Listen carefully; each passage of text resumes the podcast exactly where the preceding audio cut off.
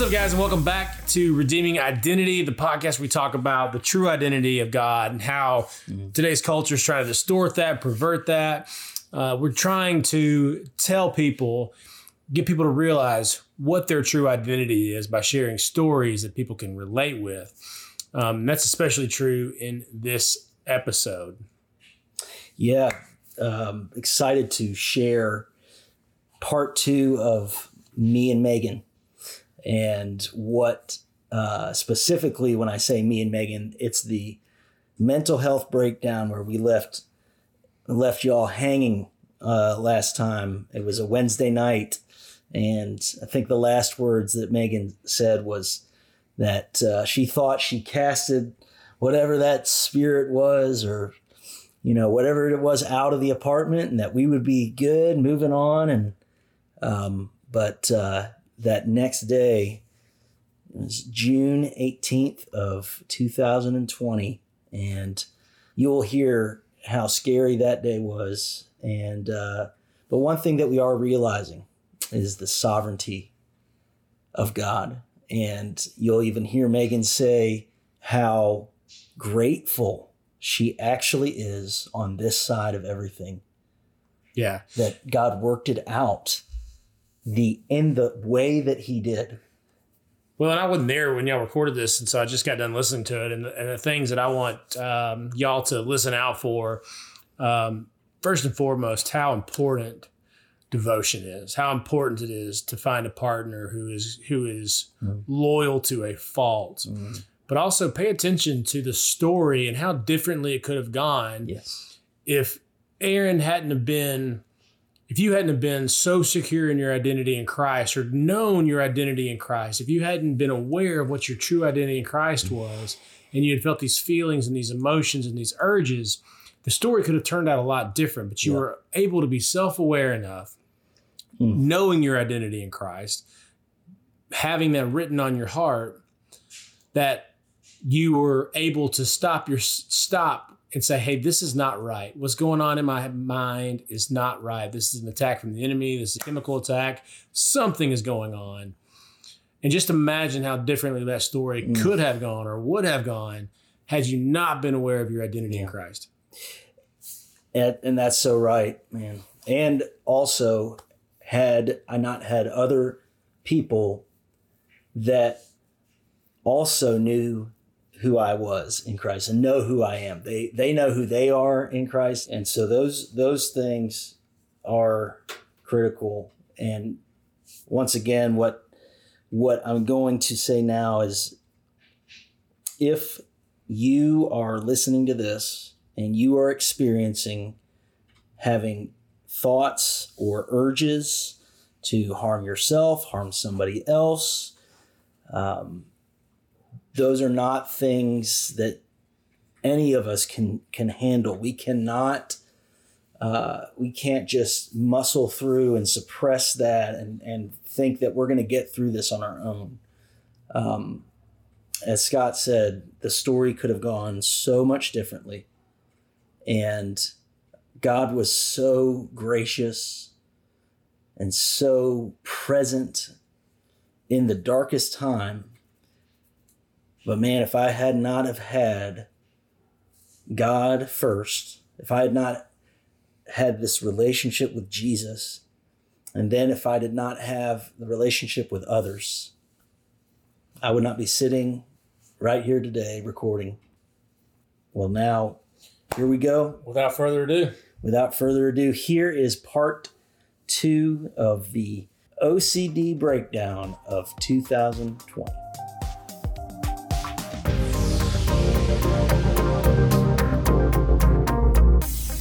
What we found out is the way that people showed up and that God showed up when we were so weak and powerless. Yes. so that that day I took you to work and I'm like still having these rest like I'm already wrestling and you and I kiss like you get out of the car and and like literally in my mind I'm thinking no I'm not right. This is not right. I'm not okay. And um but I kept that to me and so in my mind I'm there's already these scenarios of um, this might be the last time. God. Yeah. And then at the office, I'm as my mind's racing. That's when I, you know, I had thoughts about going up to the roof and jumping off. Like I, I'm, I'm like trying to find a way out, literally, uh, of escape, and and literally what I was really trying to in my mind escape from was myself doing something to you, Mm-hmm. and uh, that was the thought. It's better for me to just take me now.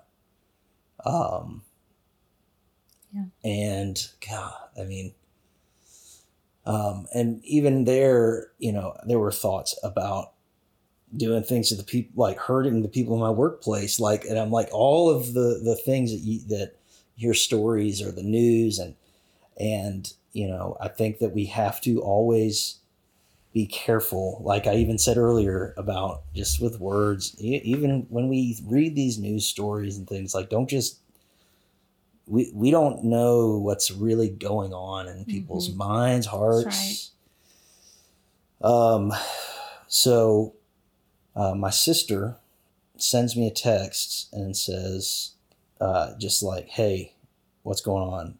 And I and like, how did you know? You know, Mm-hmm. um, I know her mom and talk, and she. I said, "Well, I'm at work, but I'm about to be in the car." And she said, "Okay, call me." So I get in the car, and um, the first question out of her mouth is, "Did you stop taking your meds?" Yes. When? I told her, and and then I told her the nature of the thoughts, and she said, "Okay, hang up now. You need to call your because uh, there's a therapist that I was seeing at the time, and then a guy that was over this men's ministry, and she said you need to call them right now and tell them what's going on, and then call me back. So I called, left a message, or texted both of them, and one of these guys uh, that I had reached out to um, connected actually with one of the three other guy men that I've walked with through life together Mm-hmm. and one of the guys so happens to live close by here in town and one of the, that guy literally just drops everything and He was off that day. he was off that day and so i make it from montgomery to tallahassee and he says i'm coming to get you and so i literally pull off park the car in a field and i call you after i i think i talked to my brother you talk to your parents? I talked to my family brother. that said you need to you need to call Meagan. Yeah, my brother Finally, said you need to call Meagan now, tell her what's going on. So I did, and that wasn't pretty, you know. No, it was not. Um, I was not. I was not very. Um, I was not very Christ-like. I'll be honest. Um, because again, I I was I was yelling and, um, but in in the rage I was feeling, um, I do remember saying, "You are not leaving me." Amen. wherever you go, I'm going. So if somebody's picking you up to take you, I don't know where he's taking you, but he's going to take me with you. So whether it's a hospital, whatever it is, I'm walking with you through this because we made a commitment. This is a covenant right here, and I'm, you're not leaving me. And whatever doctor, whatever therapist is going to talk to you, I'm going to be there. Yeah. And that's all I have to say about that. Yeah. That's it. Um, I put my foot down. Yes. Um, and that's what happened. Um, Praise God. you know, talked with your mom after that, and and I was hurt, you know, because I felt like everybody was making decisions for you, and I'm your wife.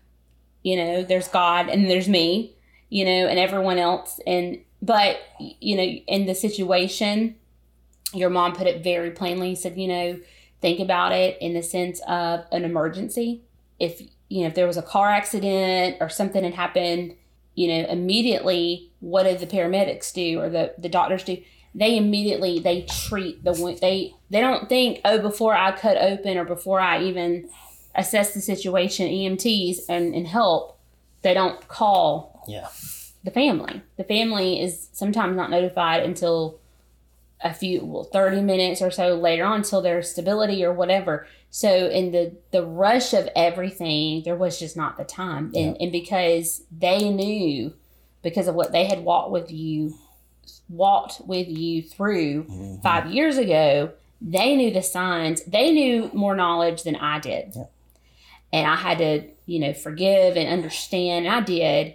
Um, and I'm glad and thank God for your your mom and your family and stuff through that time just to give me some some help Yes. um because I, I I needed I needed them um Yes. because this was un uncharted waters for me Man. um but I knew I loved you yeah it's a Uh. long process because I had to leave you um and then go get your car by the time I did that I was able to call my grandparents because Mm. They're here locally You had already um, talked to your parents? and. I had not talked to my mom yet Mm. I'd called her first because I needed to have a place to go. I said, Let, and I didn't even tell her what happened. I said, hey, um, you know, Mm. I said, I'm leaving work. I said, are you guys home? And she said, yes. She said, everything okay? I said, no, it's not, but I'm okay.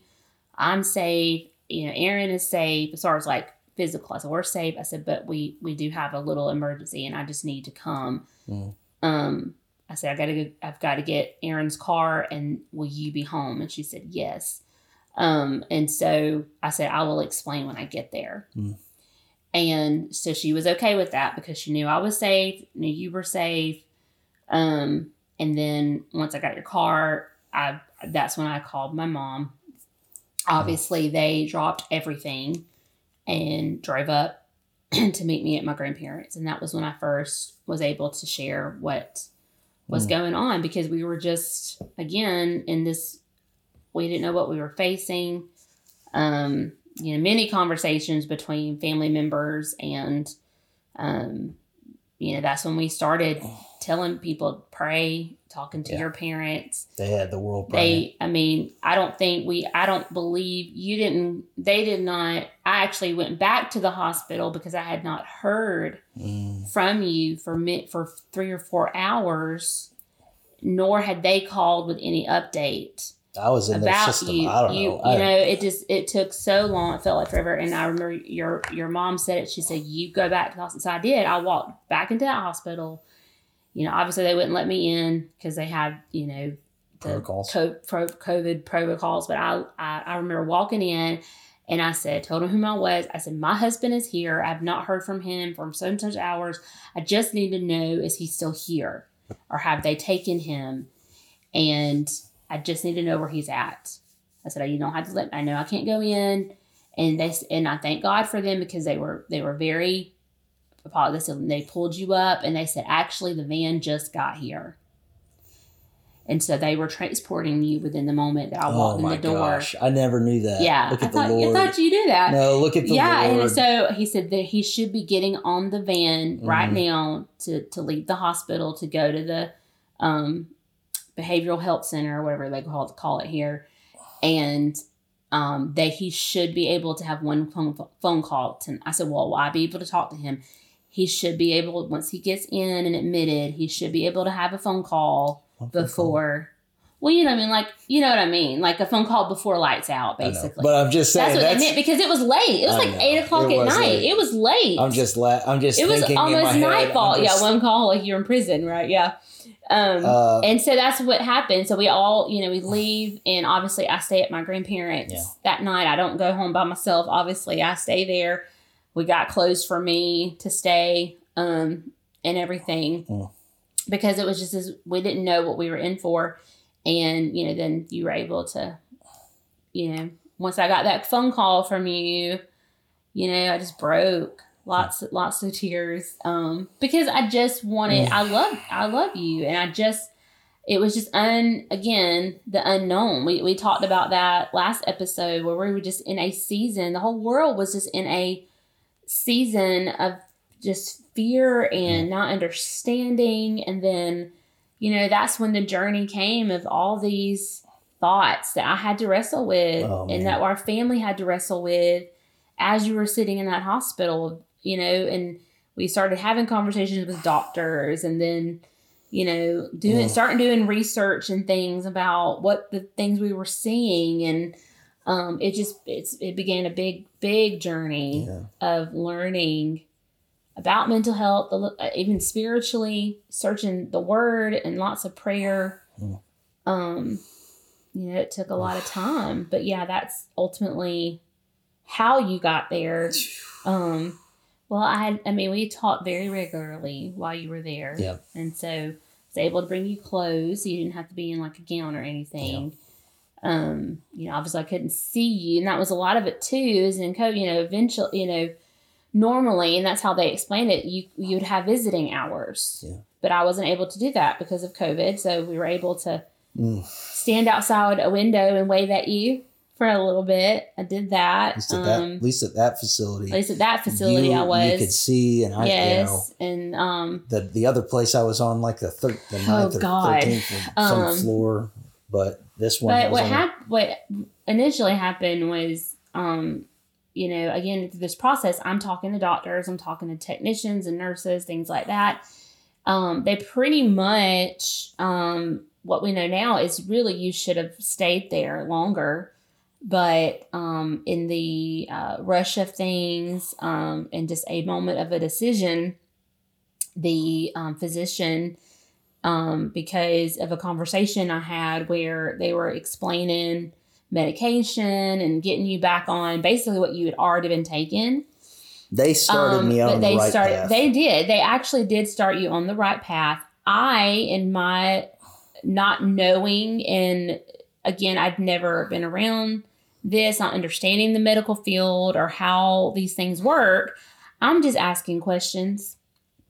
And in the moment when they're explaining your medication, we started him on this. Well, by this, you know, by tomorrow or by today or sometime today, we're going to up his medication. And I just wanting to know, uh, you know, I'm saying, well, you know, how long can he stay? He's, you know, he he misses me. He wants to come home. And I said, why are you, you know, um, he explained to me why you're upping up his upping his medication if you say that he's stable and he's not being aggressive and things like that. and in the rush of that questioning, this physician got very offended and said, Well, if you just want, we don't normally discharge, but if he just wants to go home, you can just come get him. yeah, they don't normally discharge on weekends. And I said, Whoa, whoa, whoa. I said, I'm not saying he needs to come home. I just want to know why. And he just would not explain himself. He said, Well, if he's expressing to you that he wants to to leave, then and if you don't want his medication upped where you know, upped or whatever, then you can just just come get him. Jeez. I mean, they just were going to throw you out. Yeah. Um, but I just wanted to know. Yeah. Um, and so obviously at that point, I get upset and go, well, fine. If if if this is how this facility is going to treat you, Yeah. I don't want you there. You know, we we got you out. Obviously, you still were not. We still did not feel safe to be alone. So I thank God for your parents um, because of COVID. You know, COVID. You know, your dad worked from home. Yep. Mom Um, just your mom retired. was just retiring.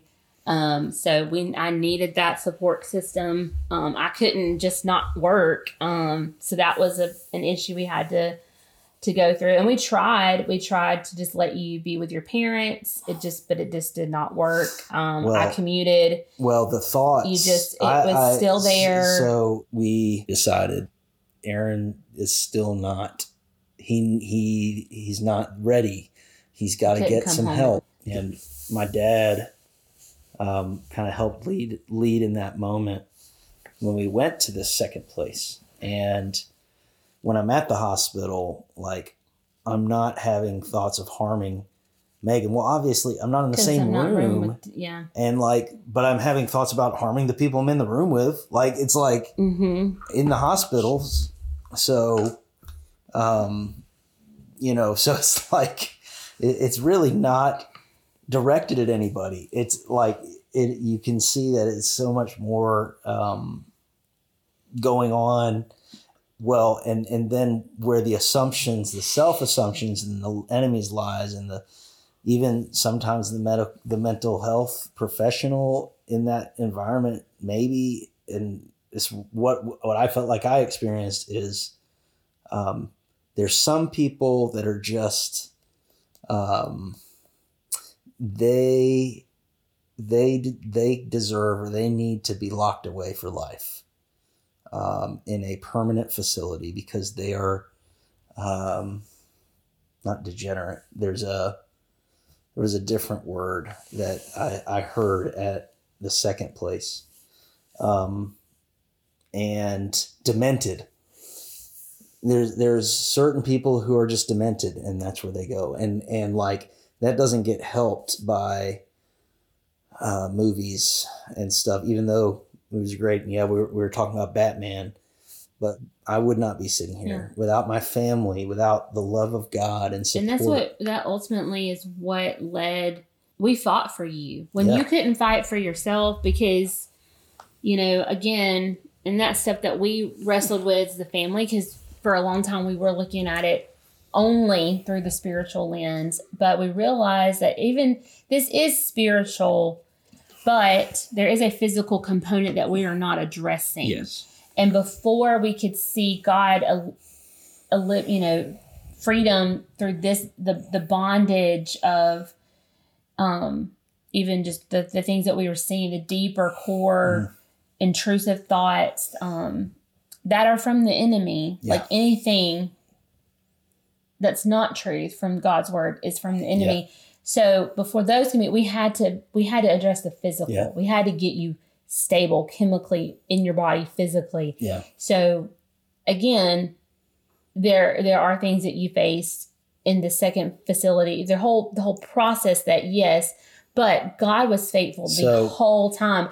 And I I thank God for how it all played. Like I can look back and go, God, I'm so thankful it happened the way it did Amen. because God specifically lined up everything, from every conversation, um, every experience. I mean, and we did like we did do spiritual warfare. I mean, I Oh, mean, yeah. I can remember we we were thinking like I remember you being convinced before you even were in the next phase of being of going into this next facility. You were you thought you had a demon in Yeah. you, and you said it. I, I'm possessed. I have a demon, and I remember just Yeah. screaming at you Yeah. like, "No, you are not!" Like I remember hitting the the tables and no, you do not. Like there was there was frustration Ugh. because we didn't know. We didn't know what we were battling and, and seeing. But thank God we had people praying and we had family And we that had- we, we we had people that were and thank and, God for your sister and I want to I people want to that were-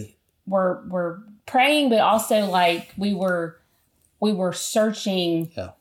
websites and articles Yeah. and like what are we seeing? yeah Um, and we fought for you when a lot of people in the medical, like doctors, physicians, would just pass it off as, oh, it's just a feeling. You should just give in to that. This is probably why you're having all these things. And we're mm. like, no, yeah. So like, no, this is not truth. Yeah. amen. So, first, I want to, you know, if you've listened to all of these podcasts, you know, you've heard, you've heard our stories and you've heard my stories about kind of early on and stuff with my, my dad and my brother. But man, I like, I want to come back around and say that they are the two strongest, godliest men and most level headed like calm. If you want somebody in a crisis situation, you want my dad and my brother. yes, because that moment that I just said where I was screaming at you in your parents' house, your dad came in and he put his hand and he said, Come with me, son. Yep. and because I, I Lord, So- and I needed that. I needed the I needed the calm. Yeah. because I I was not. So, but and I, and I just say I the so stability I'm so of them. grateful for for those two men of they God, are. and um, you know, they, you know, my dad, both in the time in 2015 and the time in 2020, um, he was the one that was just the rock, you know, and and just he would say to my mom, he'd say to me, no, no, no. Once you get the physical side of this sorted out, we'll deal with the spiritual. And like he had the peace Mhm. in the midst of it. And uh, and so I'm forever grateful, and and I'm you know I will say that my dad is the godliest man I know. I've seen Jesus grow him into such an awesome leader, you know, and uh, my brother's the same. What an awesome man God, you know, and you know they were fighting for me when people were saying uh, some things about this is maybe why you feel this way, and literally had the um, they they gave me the opportunity to hey would you like to talk to a chaplain and they do this if you're admitted in the hospital even for non you know if it's just like a other health like with with what megan you know they they'll ask about a chaplain uh, or and would you like to see the therapist? And that's what they ask it there. So therapist comes at at this place. I, I explain what's going on. Well, maybe the reason why, and she, this is this is her. Maybe the reason why you you want to kill her is because you really don't love her, and you maybe you really are gay. You know that that is really, and it's okay. I'm a Christian, and and we support that because that you know, and like, and I remember the Holy Spirit that's inside of me going no. Um, I remember uh, it just and I'd seen her again at a different point, I think, and it was still just like I don't want to talk to you again. You know, it's like Yes, and I remember you telling me about that that visit, and I was furious. And I remember saying, "Are you required no to talk to this woman?" He said, "No." I said, "Do not go back to her again." Nope. I said, "Because that is again not who you are. This is who God created you to be." Yeah. We know what this is. Even when you could not admit you had a problem and you had OCD, because that was a big step for you to finally admit that you have this. Because even in the hospital, you were still convinced this was you were possessed by a demon. Oh, yeah. so there well, was no convincing that you had no, a mental health there, issue. There was um, until which, we got some stability, but how, um, which, it took a while for you to understand yeah. and to face. Yeah what and was going on. So, so you know, and I've, I've felt. But we did not go back to that therapist. so, and and I felt led to go here since I've listened to a couple different stories, podcasts, different things within the last couple weeks. I've seen where different people have either gone inpatient for a mental illness issue or they're just seeking mental health treatment and they're dealing with the same types of thoughts that I was having, and they're younger, and these these people are being told, um, "Oh, well, the reason why you're unhappy is because you're, you know, you should maybe you were born in the wrong body, and um, and so you should maybe try being." Uh, you know, try out being a boy or try out being a girl. Um, and and I've heard from just more than one story of this happening, where the mental health and the medical, uh, psycholo- you know, psychologists, psychiatrists, therapists are are really. Um, uh, and I'll just say it, are being a- used as agents of Satan. Um, mm-hmm. They're pushing it. Uh, and they don't know that they are, some of them. Um, but they are literally leading somebody down a path of death and destruction um, that's not helping them. And um, as I said, but therefore go I, you know, but for the grace of God, there go I. Um, so that was one of the lies that they were telling me. The other one by the psychiatrist was basically you're a demented um, psycho that belongs in prison for the rest of your life. Um, and so that was what I believed when I when I was released. Uh, it sounds like a prison because it was the next step to a prison. Good lord. Yeah. Well, um, and and and the conversation I had with said doctor um, about you before you were released was very discouraging because I knew what they had you on. They actually added a new medication to you because they not only thought you were OCD, ADD, they also labeled you as being in depression, which I pushed back and said, My husband is not depressed. He's anything but depressed. If he's depressed, it's because he's in that facility and he's not around his support system, but with me and his family. And, but she still had you on this other medication. Yep. And which we knew was eventually, we knew was not what you needed to be taking. Yep. But um, I, I asked about your stability. I said, well, is he still having thoughts of hurting himself or hurting me? And she said, yes. And I said, well, why are you releasing him Hmm. if he still has some instability? If he needs more time for this to chemically, these medications to chemically help him.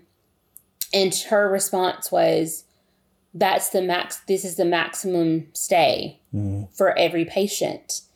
And if you don't feel safe, that's something you have to take up with law enforcement. so basically, if I don't feel safe, if if you know, I'm convinced had we not shown up to pick you up, they would have just put you on the streets They would have. so it was it it was not a very life-giving conversation and i knew i knew what i was dealing with and i just said okay Yeah. Then we'll we will take care of it. And we psh, we did. So and, and we we we learned early on myself your family we we were we were the i say it to other people we are what's we are the the best advocate because no one was fighting for you. Yeah. we we were fighting so i thank god because there's so many that walk through what you walked through and even worse that don't have this support So I want to say that, you know, a lot of people don't have a family, They don't. It's and a lot of people don't know, uh, one, that there is a God yeah, the that loves foundation of them Christ and, and salvation. is fighting for them. Um, and so, me as a beloved son and child of God, I know now, looking back, that God was fighting for me. hmm Oh my goodness, do I know this? Yes, Um, there were miracles that I saw in both places. Like timing of things, I would be saying, I wish that I had this book right now. Uh, and all of a sudden, the tech walks in and says, Hey, uh, your wife just dropped this off for you. What? Mm. Um, or um, several times, you know, with my dad, uh, like I remember going, I just wish I could talk to my dad right now my mom and dad. I just wish, you know, because it's like when you're at this place of life and death, you become a five year old child, and and you know, and Didn't you say you were able to find a Bible or and something? yeah, and and just I mean all this stuff. So it's like, but at that moment, I wish my mom. I wish I could. T- right then, hey, uh, your dad's on the phone. You know, and and a different time that happened with my sister, with you, with uh, my best friend, with with one of the pastors on staff at, at our church, even, and um, so we were surrounded. You know, I love that song, "Surrounded." And it's like it may look like I'm surrounded, but I'm surrounded by you. Mhm. And so it's like, man, there's this beautiful picture of like, uh, like my, I'd say life verse, but it really, I love, it's what I sign off on all my emails is give thanks to the Lord for he is good and his love endures forever. And it's what the Israelites said. It's, it's the anthem. It's, he's good and his love endures. He fights for us. And, you know, I, I've seen in those places the despair and the pain, and I have such an empathy and compassion for people, not just in the in the mental health world, but those who live on the street. Um, when I'm driving down, getting off the interstate in some of the parts of town, and I just I'm able to look some of the people in the eye and just to see. I go, I see you. You know, I see you, uh, and I see the pain and the shame, and you know, and even the prison and and system, and and so you know, God was with me, and and just one more note back on. I, I believe, based on my experience and what I've seen, and what even after talking to some people that have been in law enforcement and just you know people that are that go to that have to go to psych ward or anything like that you know there's there's this connection between that the next step from the psych ward is is the prison or the street you know or you're back in the psych ward. I just feel like there's this crazy vicious cycle. And there were mm-hmm. there were people in both places that it was like they're they're just they're back at the they're back here Same cycle. they knew like the They the knew. techs and the nurses knew them by name like because they'd been there and i'm sure that some of the local police know them it's like it's really sad Cycle. uh, the other thing, and I had said it earlier, is you and I are not our mental health diagnosis. Um, we we have a diagnosis, but that is not who we are. That's not who I am. That doesn't define me. In fact, you know, it's it's something that I can say as Paul says, you know, I boast about my weaknesses so that Christ may be glorified. And I've seen God work through this entire time. And, you know, we got out and, and long story short is, is that, man, uh, God connected us with an amazing therapist um, That we needed at that time. that we specifically needed for what we were facing. specific, such a God thing Specifically. and and God used this therapist and I got connected to the correct um, the like the the right um, psychiatrist as well For medication. for medication that understands OCD that understands my my real diagnosis and and doesn't isn't trying to put something on me that is not my diagnosis I guess um, and they're working in tandem, making sure my therapist and them are on the same page, which is really good. And um, and so I did what's called uh, ERP exposure with response prevention type therapy. Uh, what do they call it? IOP, uh, intensive outpatient. hmm And and basically, my rehab facility was mom and dad's house in Birmingham, and Yes. that was for a month and a half that we were basically Almost two months. almost like you would have visits like like I was still in a facility Yeah, I had to work. and- I, I I was alone by myself. I'd come visit you. so this is what I still believed the entire time and I'm I'm going why the heck am I doing this? This is useless uh you know and, and meanwhile I I can't see what the medicine's really doing to help me inside and and the therapy's helping even though I don't believe it is and and so um start taking these steps. I get back to um one of the steps uh was for me to uh move move back home with Meagan and you know just how much fear and anxiety that was because the last time I was in that apartment I was having the episode that I did and and you know we got through it I didn't kill her and my therapist would go oh you know like wow you didn't kill her we you can know laugh now. and and it's like and you can say that just because when you're dealing with OCD, it's like and I've heard therapists even with OCD patients that have said like they're the ones that I actually do trust. you know, if I were to give them a knife, because they're like so afraid and freaked out. You know, Well, and the more stuff we, we research too, you're and people that know you, that's why a lot of them were very shocked even that you were going through this because Yeah. you are the most gentle person. Mhm. People we call you a golden retriever. I'm more vicious than you are. Yeah. I tend to have a short fuse compared to you. We can have a disagreement Yeah. and you're smiling at me. So that's why I'm like, you are the most gentle Yeah. person. Why would I ever have like and that's why I knew I was like, I'm I'm like I just had the peace knowing that I was safe and I Yeah. trusted the Lord to carry us and and he did. It was hard.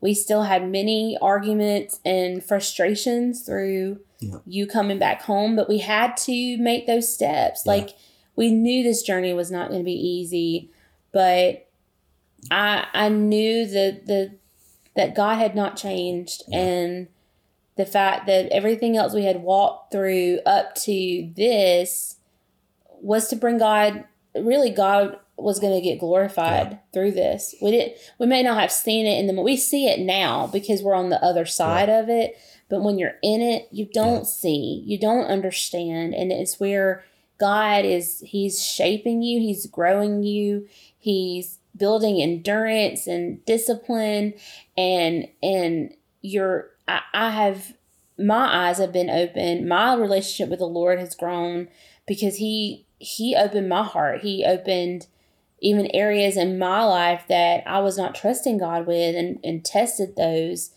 And I and it's almost like that refine the the refining process Mm. of like gold, how they refine gold. Like you have to go through the fire to come out this this beautiful piece Mhm. of art. And you know, God still is refining. I don't believe we ever really in or of refining. You know, I think there's seasons where it's tested and there's hotter temps, obviously. Um, but you know, we we saw that. I, I began, you know, there was hard times, but I remember coming back, coming home, you know, things were starting to lift again. We actually started having church again. That was a big deal Taking little um, steps. taking little steps. Um, you And- know, you working again. We were in therapy. We were keeping with everything. We were actually talking to people and actually being honest Yeah. and open about what we were struggling with. So we had lots of prayer prayer support. And um, you know, I began to see you try to, you know, read your Bible again, which I know was hard. You know, just just just starting to try to take steps. Yeah. Um, and so even, even when It- I couldn't feel even it. when you didn't feel it, you were you were like, no, I'm going to be disciplined, even though I don't want to do this. Yeah. And even though you were struggling, you were still Yeah. taking the effort to pursue the Lord um, through prayer and so those daily disciplines. You know, something that this has everything in my life has taught everything in our lives has taught is the importance and it was funny because this was at when I was in the second facility the there was one therapist occupational therapist that was like really sweet. And it's like I can look back and I go I think she's a believer you know? Um but she was doing a word study one and they like basically have worksheets and stuff that you that are like for kid like it's like for kids. It's like when i look back at some of the stuff but it, the word was resilience and te- like basically being able to persevere.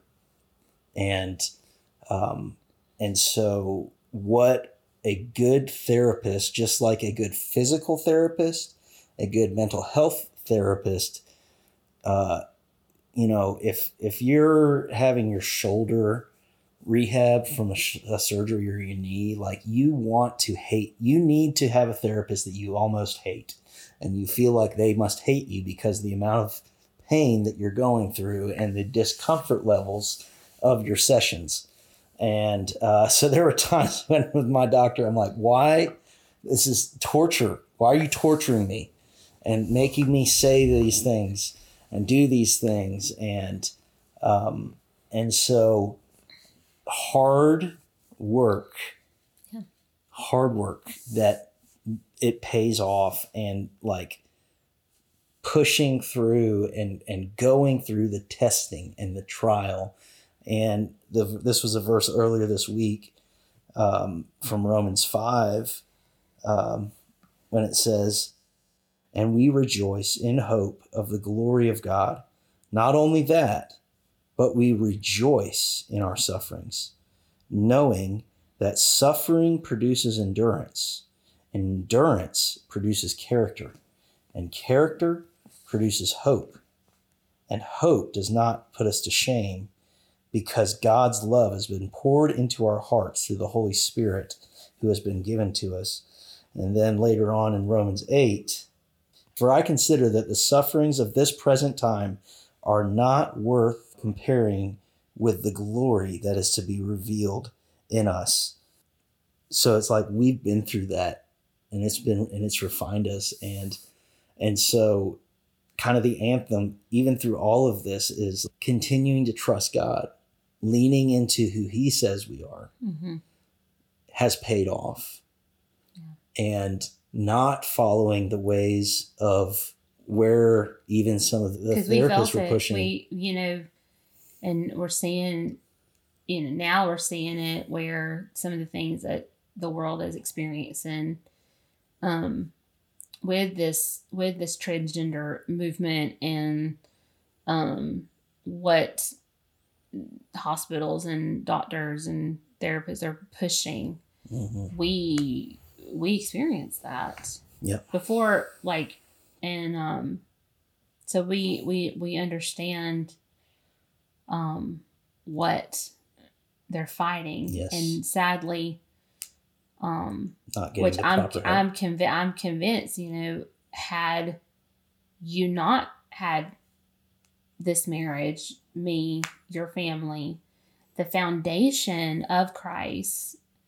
um there's no telling Yeah. where you would be so easy to out of fear Yeah. or even um to just well okay well i'm you because there's almost this there is this in in and I, and I don't know how to describe this but you know we want to trust our doctor like we want to trust because we think because of their position they know what's best and sometimes they do sometimes but sometimes they don't. Yeah. And that's why we have to pray that the, the discernment of the Spirit to know, of the Holy Spirit to know. Yeah. Um, and so, you know, if anything, you know, we have learned a lot through this of just learning to be an advocate, learning to, again, seek God first, but also ask questions and not afraid to ask questions, and also researching and and you know reading articles reading different point of views different stories and then asking god for wisdom. Yeah. man we ask god for wisdom um and he showed up and he lined everything up. And we did see we and i know you're you and i'm attested because i watched a miracle. Yeah. i watched your transformation happen. And it and it was just like you said in, in the beginning with what your dad said we've got to address we've got to address the physical before we can address we can let god heal and restore the spiritual. And it has happened exactly like that. It took what do we say? About three months to to to go down. And then we re- i really did not start seeing really life back into you Yeah. your body and your face and your just how you would talk to me and just the the house. Like it started just Yeah. starting to change within september ish i think Well- september um and only god Yeah. could do that and and like there was one moment where God supernaturally moved, and it was on, and we were doing our we finally started it back up yeah, we finally started doing with our worship team some stuff, and I was still not convinced. I was still thinking I was a fraud. I was still all these things which I've heard people who have that either are suffering now or know somebody, and that's what the person says that is they're struggling with is these thoughts. I'm a fraud. This marriage. I'm a fraud. That I'm having these thoughts. fake. Everything's fake, and um, I mean that's like the enemy comes in. You know, it is everything is spiritual. When we're weak, physically and emotionally, you know, we are a three part being, and that's like if there's anything you know to say is is that um, you know what we've already said. Well, we are a three part being, and so we have to remember that God is involved in every single part of that. God created us, every part of us, and so everything is spiritual. Um, the body is so important, taking care of our physical body uh, with med- medications. It is such a godsend, and I thank God for my medication, and, and I and we do pray, and we'll, we'll navigate it as we continue to grow. What what it'll look like through the years, um, sleep, exercise, diet. Um, those are things that are all crucial. Um, we are a temple of the Holy Spirit, you know, Mhm. and we got and, our soul, which is our mind, our will, and our emotions. It's important to be in therapy. It's important to to be with groups and in community. Community, pray, seek You wise know. counsel, You know, talk through. so work through work stuff through with your soul, and and finally, when uh, and, and like the whole time, bathe everything in prayer. But sometimes, like I was, uh, at a pretty much a catatonic state. Um, you know, at one point when I was screaming and and Mm-hmm. you know not able to formulate Or words or thoughts or anything and and and basically curled up in a fetal position rocking back and forth at that level. I like i want to paint that picture in your mind so you're not thinking well it wasn't you weren't that no like i was catatonic. Mhm, yes, curled up in a ball not just in the apartment that one i mean like yeah. like during the whole summer like oh my goodness. Um and so i'm not able to to really pray. I i wasn't doing any of that but god was still there holding on. He was still with me. He was still with us. And um screaming out crying out. Um and i just i felt led to close with a couple of scriptures that really demonstrate what we witnessed happen.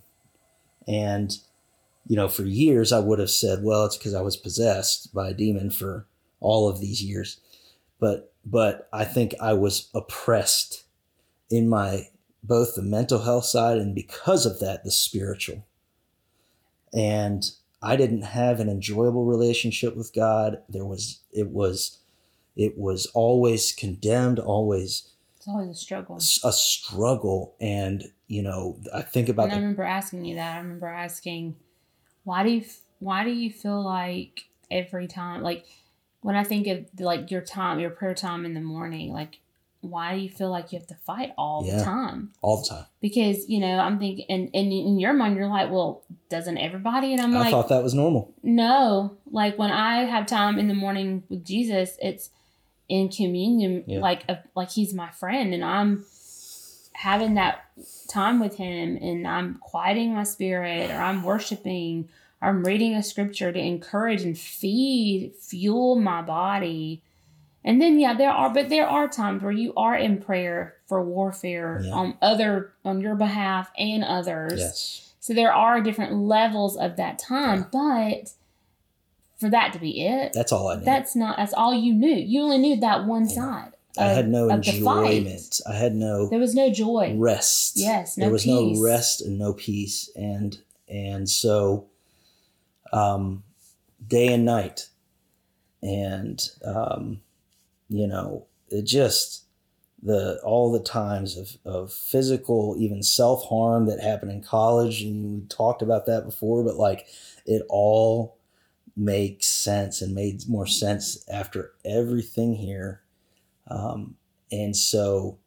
Um, that one night, as we're talking about what happened, well, I went, uh, as I Right. shared, I'm, I get, I serve on the worship team at our church and, um, and I just, it get so much joy and fulfillment. And more than anything, I just like, I just love to worship the Lord. And, but I had not touched a piano. I hadn't played. I hadn't done any of that. My purpose, what God created me to do, to worship Him and then to, you know, use these gifts, and um, convinced I was a fraud. Well, God set it up that this one night, um, and it was Somebody couldn't make it. while while the Lord was kind of doing these things, I I was like I had talked to my best friend and he'd said something about maybe you you know maybe you can do something you know, and like the Lord's just working it all, setting it up. I I'm like uh, I'm gonna grab my in-ears. I didn't even tell anybody. Meagan, I You didn't them. ask me.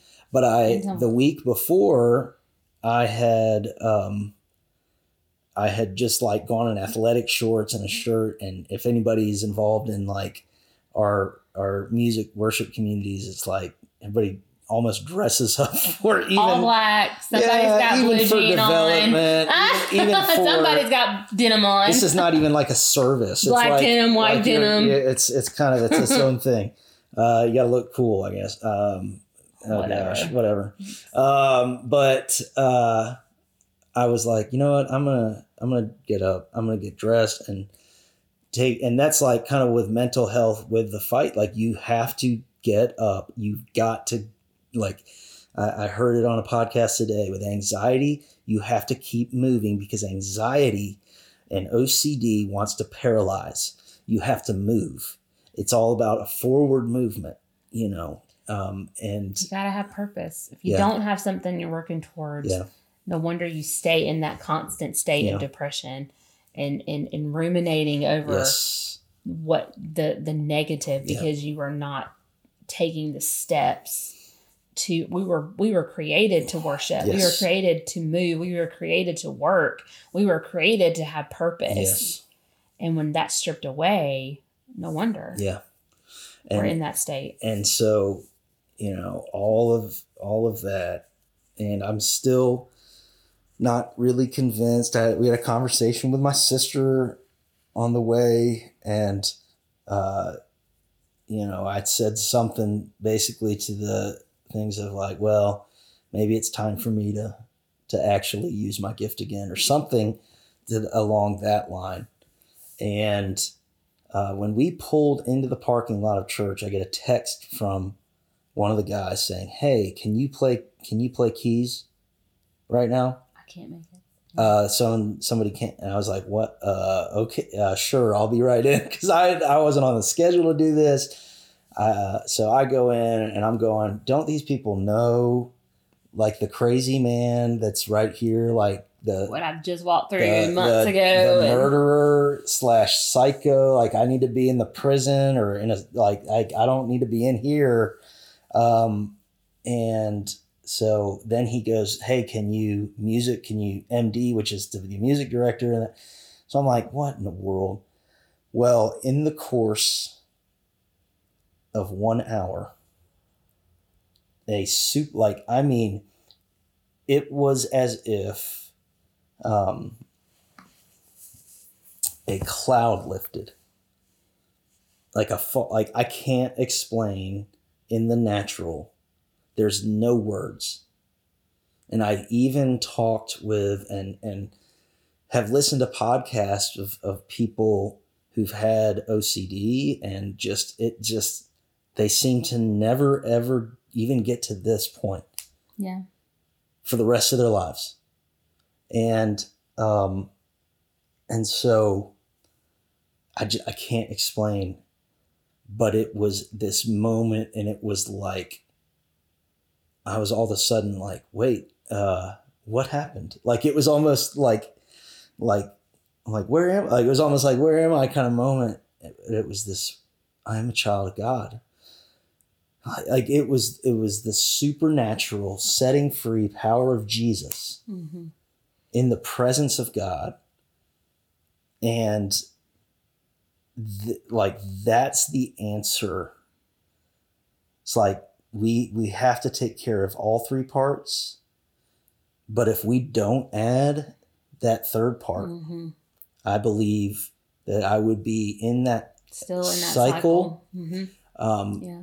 and you know i think it's good to listen to some podcasts and, and things about mental health, but you know, I just like how it can easily become my identity to just be like, well, I'm just a uh, sex. Even your your crutch too. Yeah, it can be a crutch or- to- well, that's why I'm thinking this way and, and whatever. It's like, no, like God can do miracles can. and and and like from that point like it's been a completely different story and a journey and where god's been rewiring well there's this amazing story that has brought me so much comfort and now i relate to it and maybe you will too if, if you're you've related to anything that that's been shared um, and that uh, one the miracle working power of Jesus, and two, that he understands. So, first, the miracle working power of Jesus, and the fact that this is not uh, a new mental health and these struggles with demonic things and whatever is not new. Uh, Mark 5, um, and this is uh, verses 1 through 15. They went across the lake to the region of the Gerasenes. When Jesus got out of the boat, a man with an impure spirit came from the tombs to meet him. This man lived in the tombs, and no one could bind him anymore, not even with a chain. That I've I've seen people with that intensity when I was in both places. All right. Four, he had often been chained hand and foot, but he tore the chains apart and broke the irons on his feet. No one was strong enough to subdue him. Night and day, among the tombs and in the hills, he would cry out and cut himself with stones. Wow. When he saw Jesus from a distance, he ran and fell on his knees in front of him. He shouted at the top of his voice, What do you want with me, Jesus, Son of the Most High God? In God's name, don't torture me. Wow, does that not sound like my life? Mhm. Because it was torture. Like quiet, there was no quiet time. It was No. torturous and, and like crying out day and night. Yeah. And, and I think of, of all the people that, that go through that and, and Yes. have cut themselves. And, and I mean, it's like, To have had harm. and then why because and the enemy keeps saying well he's he's gonna, he wants to torture you he want that's all he wants that's and god hates you you're going to hell you know all of those things for jesus had said to him this is so great come out of this man just like you did babe uh, come out of this man you impure spirit then jesus asked him what is your name my name is legion he replied for we are many and he begged Jesus again and again not to send them out of the area. A large herd of pigs was feeding on the, the nearby hillside. The demons begged Jesus, Send us among the pigs, allow us to go into them. He gave them permission, like I said earlier. They have to listen to him, just like that story of Job. Like, God's in control. Like, nothing, nothing is more powerful than him and the impure spirits came out and went into the pigs. The herd, about 2,000 in number, rushed down the steep bank into the lake and were drowned. Those tending the pigs ran off and reported this in the town and the countryside, and the people went out to see what had happened. And this is like, this verse is almost saying what uh, my wife experienced walking into the apartment on Friday after work, right here when they came to Jesus, they saw the man who had been possessed by the legion of demons sitting there, clothed and in his right mind. And they were afraid. And I, I was I was very much walked in.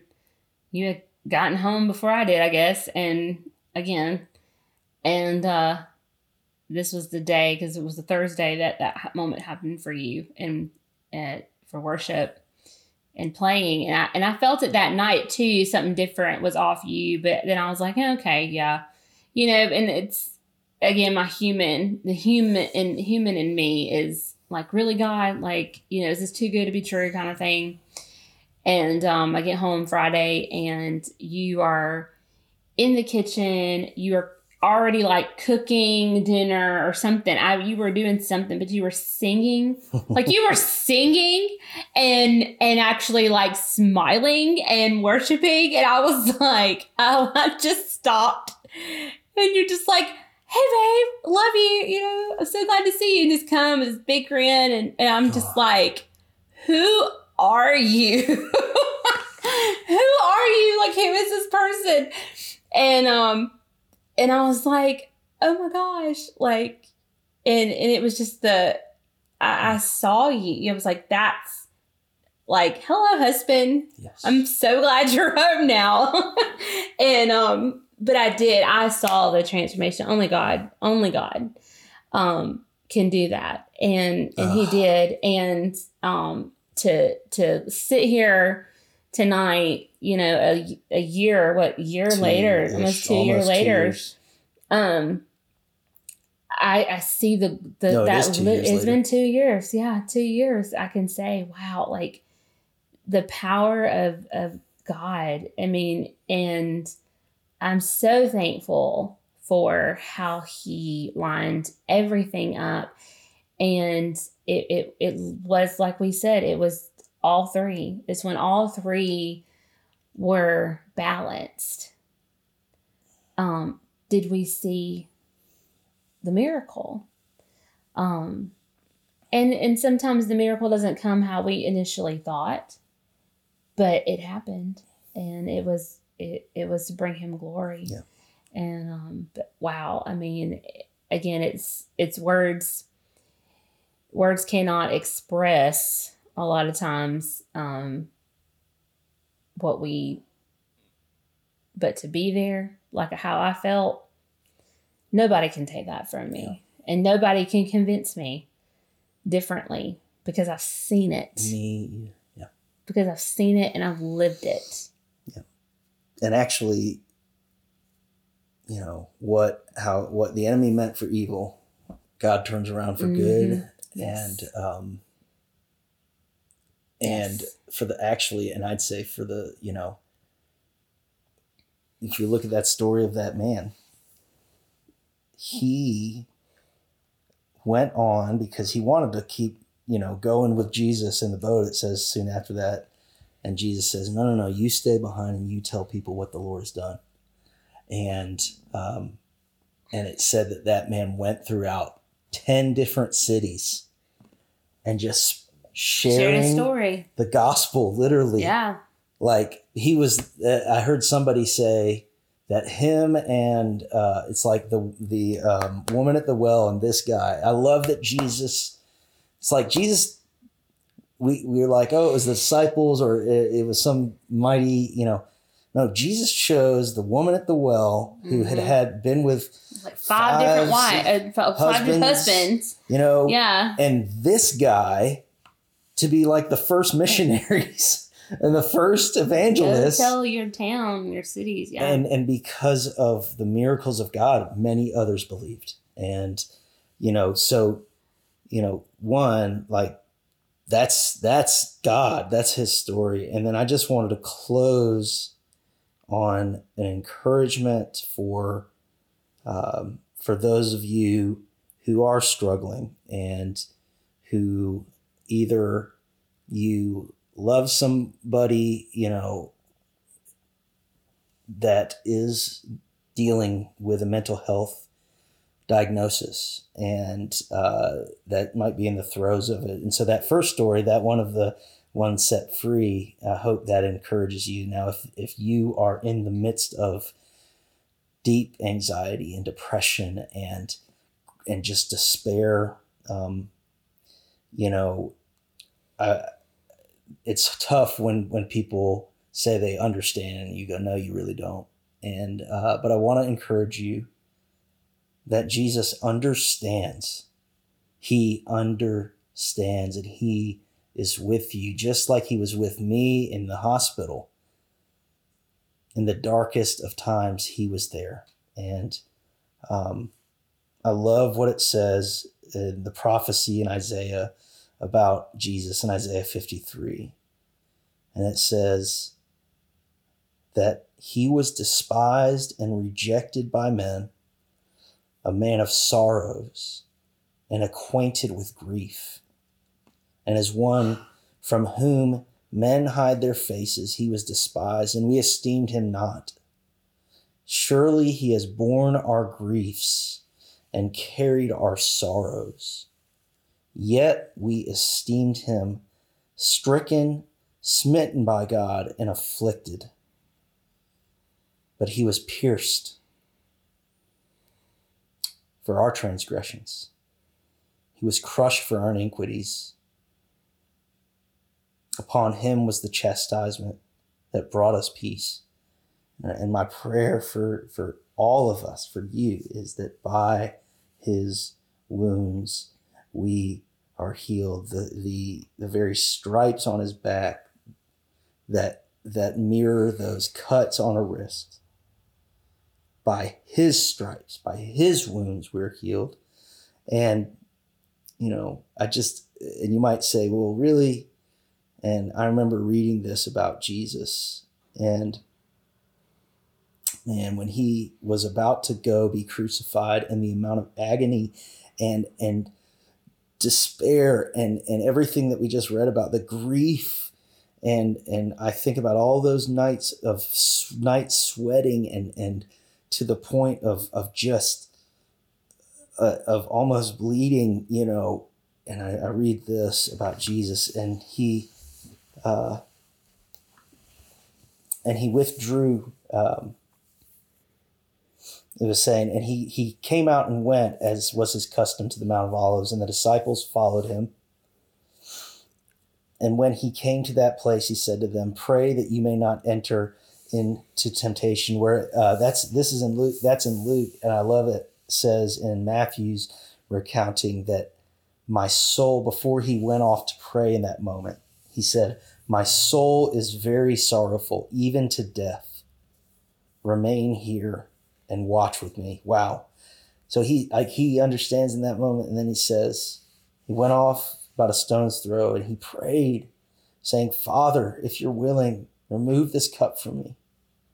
Nevertheless, not my will, but yours be done. And there appeared to, to him an angel from heaven, strengthening him. And then right here, wow. And being in agony, he prayed more earnestly, and his sweat became like great drops of blood falling down to the ground. And and I just I encourage you with that that you may feel like Jesus is you, you may not believe in him. Um, but he is real. He made you and then he came down, stepped down into this earth, this place. He endured the suffering,